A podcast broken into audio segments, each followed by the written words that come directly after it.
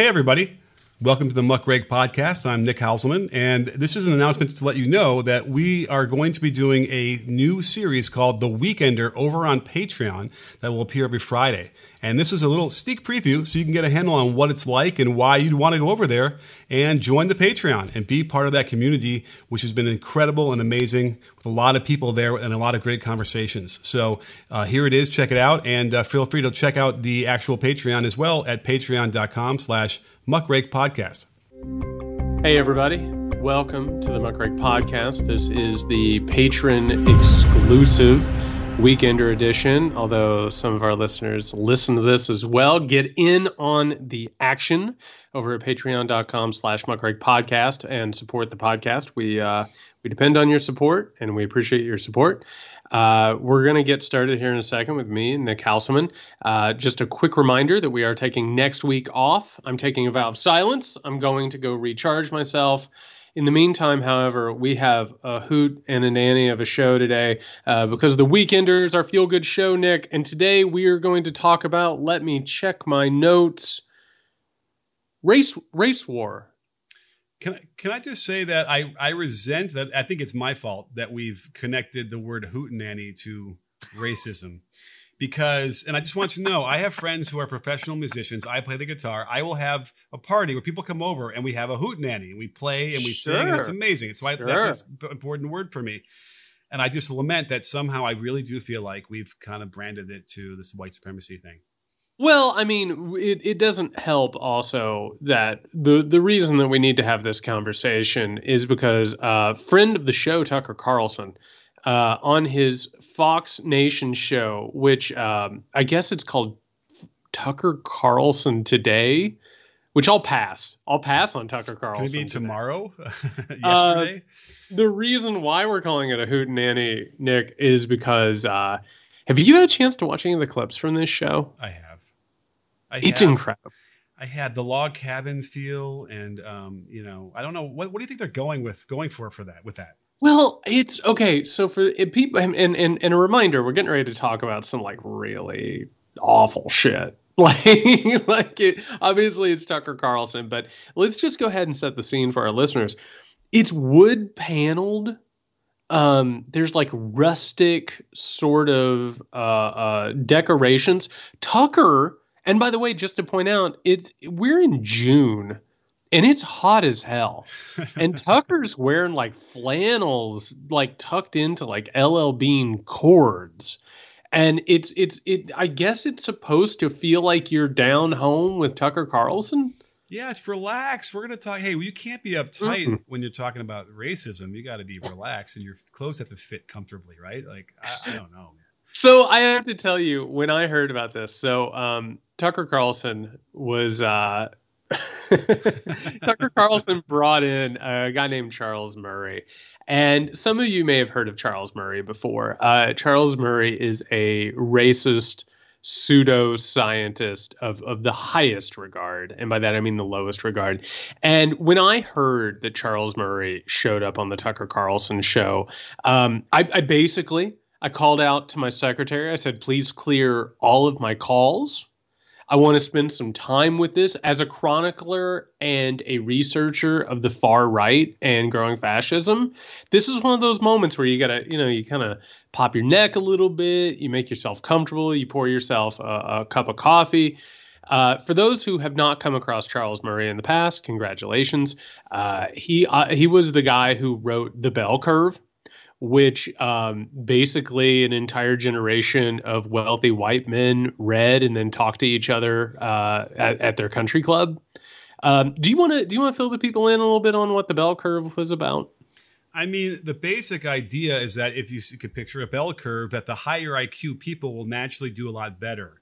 The, mm. and where we get into the, the, horribleness of this is that he he posits that you know the white people in this country are the ones who have a higher IQ. Well, there's two. No, because he's not racist, Nick. There's two. They're the white people and the Asians. oh, right. you can't you can't throw out the Asians. That's right. There and the Asians might be smarter than the white people.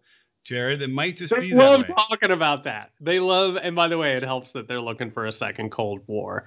Uh, so Charles Murray is, uh, and, and, by the way, before we even begin with any conversation about anything, we need to point out that IQ, the IQ test, is a completely prejudiced test, and it doesn't really show much of anything besides like a white cultural understanding. But you know, Charles Murray was on the Tucker Carlson show. He he stopped by the old cabin uh, to talk about his new book called Facing Reality Two Truths About Race in America, which, how could you not love a title like that, Nick? I mean, really. Uh, and, and I'm just going to read a quick description of the book. The charges of white privilege and systemic racism that are tearing the country apart float free of reality.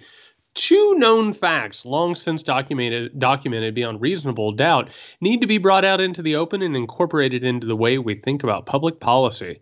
American whites, which by the way, how great is that? American whites. American whites. Yep. How about that? How's that how's that strike you before we even go forward? I mean, listen, the guy also used you know the term blacks uh, you know in his, his, discussion with Tucker. So it's um it's, it's a great tipping off point. It, it's just like a signal. It's like it's nice to know where we where we stand. It's great. American whites, blacks, Hispanics, and Asians have different violent crime rates and different means and distributions of cognitive ability. The allegations of racism in policing, college admissions, segregation in housing, and hiring and promotions in the workplace ignore the ways in which the problems that prompt the allegations of systemic racism are driven by these two realities. How could you not snatch that off the shelf? It's the feel good title of the summer. right. It's the beach reading. the beach reading. So here's the thing Charles Murray slithered into Tucker Carlson's cabin. And, you know, and again, I was sitting there with my coffee. I was like, I, and it did not disappoint Nick because Charles Murray, Charles Murray gets on the set and they're just a couple of just, just a couple of wanderers. They just have questions, right? And the whole point here is that Charles Murray says number one, there is no such thing as systemic racism. And number two, crime rates for black people are just through the roof. We don't know why. We're just having a conversation. We don't know why. And he says multiple times it has nothing to do with poverty, it has nothing to do with systemic racism. Nick, what does that leave? Why in Charles Murray and Tucker Carlson's brain would they have higher crime rates? Why? Because he thinks it's simply because they are black. It's inherent. It is their natural state is to be violent and criminal. Yes. Well, and then can I just point this out because he kind of wanted to hammer this this at home where you know, he'll even say he's sympathetic to the question that liberals will bring up immediately, which is, well, how can we fix this? Which is a reasonable question to have. And you can't really do that until you get all the information, which he thinks he has. So, what he wants the question to really be, what do we do right now? So, like in his mind, in this moment, this black person just committed the crime. We must incarcerate them because right now we have to make sure that nobody else will do that kind of a crime. And the only way we can do that is to put the fear of prison into them, I suppose. It's, you know, I don't think he's gotten that far, by the way. I know he's written, well, a, Nick, written a bunch also, of books, but I don't think Nick, he's actually he's thought very, about it. Nick, he's very afraid that the black men are coming for the white women. I ah. mean, like that's obviously one of the concerns because they can't be controlled, right? And and and what we're talking about here is a very very old primal type of white supremacy, right? Which is the idea that black people need to be saved from themselves and the culture needs to be saved from black people. Also, by the way, while we're on a roll, let's point out the fact that Race is a social construction. It has nothing to do with actual biology. And and and and this is fun. I've been reading about this in my research. You know what the old white supremacy used to be, Nick? It was an argument about whether or not white people and black people came from the same family, whether or not they had a common ancestor. Or if they were two separate races, which by the way is very convenient if you think that way, right? Because then you have one that scores higher on these tests and therefore should have the jobs and not be harassed by police. And then you have another group of people that are just basically from a primate family, right? right? I mean, that's what this is. Right. And by the way, it, it's I don't think it's just sort of like the the, the violence and the savage, you know, Im- Im- imagery. I, I what I got most from him is that he just thinks they're stupid right? Yep. He just thinks that minorities are stupid. And what makes it so ridiculous is that you could just, if you wanted to compare white people and, and people of any other color, um, you, you, everyone's got dumb people in these groups, right? There's no there's no through line to any any particular person being stu- stupider than the other, but by by virtue of the color of their skin. I mean, that's what's ridiculous. You you could line up everybody in the entire world a, on a, in a race, you know, and have them run, and you'll have the exact amount of the same people percentage wise finish at the same time. So like there isn't going to necessarily be any kind of uh, uh, inherent notion. I, I believe that at least uh, of like somebody is faster, somebody is stronger, somebody is smarter. This is all. I mean, maybe it's my liberal pinko commie bastard to me, but I it, to me it's more, much more about the uh the the the uh, what's the word the um influence of how they're raised. No, the culture. No, what's the word I'm looking for? Uh, n- nature versus nurture. Nurture. Yeah. Nurture. Thank you. Uh, to me, that it's the setting that we put people in that can then allow them to excel versus what they look like. Well, and also it doesn't help that every institution within the United States of America, from the very founding of America and even before America, is in place and tuned to hold down the threat of black people. That has been from the very beginning, from the moment. And by the way, I'm going to trigger. I'm going to trigger our right wing listeners. Uh-oh. When the first slaves arrived in America in 1619, I'm sorry, I know we just got canceled. We uh we probably just got our public funding taken away. You have to say 1619. 1619. right. So, like from the very beginning, that slaves were brought to this country in order to be exploited for their labor and were worked to death and beaten and raped and bred into servitude.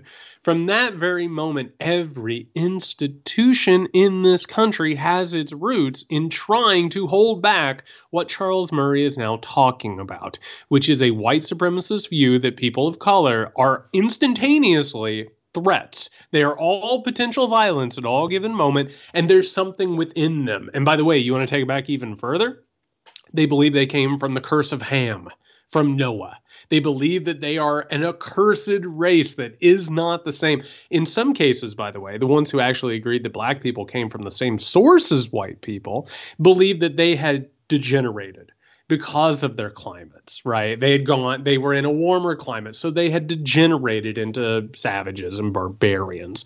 This is what this is. Charles Murray, I'm telling you the truth, Nick, if he would have brought out skulls and like held them up to the Fox Nation camera and them. pointed out bumps, I would not have been shocked. But the important point here, and none of this is surprising about Charles Murray. We've all known that he is a racist pseudoscientist for forever, right? Um, it's not a surprise that Tucker Carlson is doing this, but what it does do is it gives us an incredible mindset into what Tucker thinks is important and what Tucker sees as the truth. And and meanwhile, as he's sitting there looking like a dog who has never looked at a TV before, oh, we're just asking questions. Nobody said the N word here. Nobody said any slurs. We're just having a, a real conversation here. What is happening is they are feeding the fantasies of every white supremacist, not just in this nation, but around the world. That's what's yeah. happening. And even if you're not white supremacists, you might just be kind of a little curious. You might just Maybe be a little bit open-minded, and uh, you can get sucked in really quickly to that line of thinking. Which, again, the irony is that to them, this line of thinking helps them transcend race right? Like this is what they think gets them beyond being a racist because we're already we we accepted these truths, and so now we're we're like already in a different world where the you know race doesn't really matter because we put everybody in what place they need to be in. Like that's I think what they're going for. Uh, I, can I read you a quote that I grabbed from this guy while in the middle of this oh, show? man, we got we got a ton of stuff we got to take from this for right, sure. Because here's one I thought was interesting. He said entry into certain kinds of occupations is limited because the cognitive demands of those occupations mean that a whole cognitive lot- demands. Oh yeah, the cognitive demands of those occupations mean that a whole lot of more white people qualify than black people, mm. and even a higher proportion of Asian people qualify than white people. Mm. Yep. So here's my question: you, Have you've applied for a job before, right?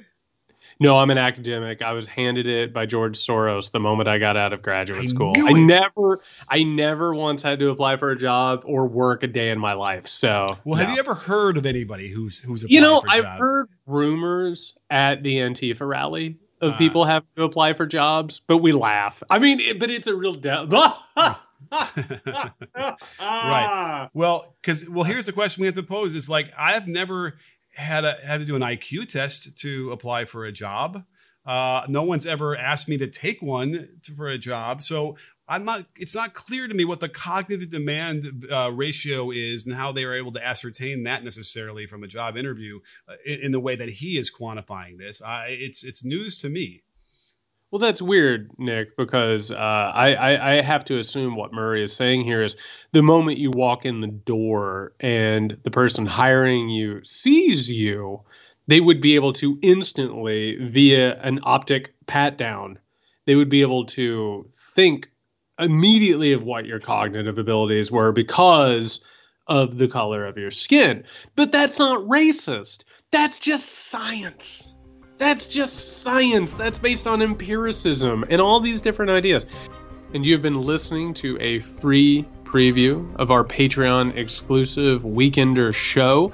If you want to get in on all the fun and get that bonus episode every week, not to mention exclusive content, uh, live hangouts, question and answer sessions. We're even going to do some of these live so you can come and watch how the sausage is made. All you have to do is go over to patreon.com slash muckrake podcast. On top of that, you get to hang out with the muckrake community, which are uh, really good group of people. So you should do that. That is patreon.com slash muckrake podcast. We'll see everybody next week.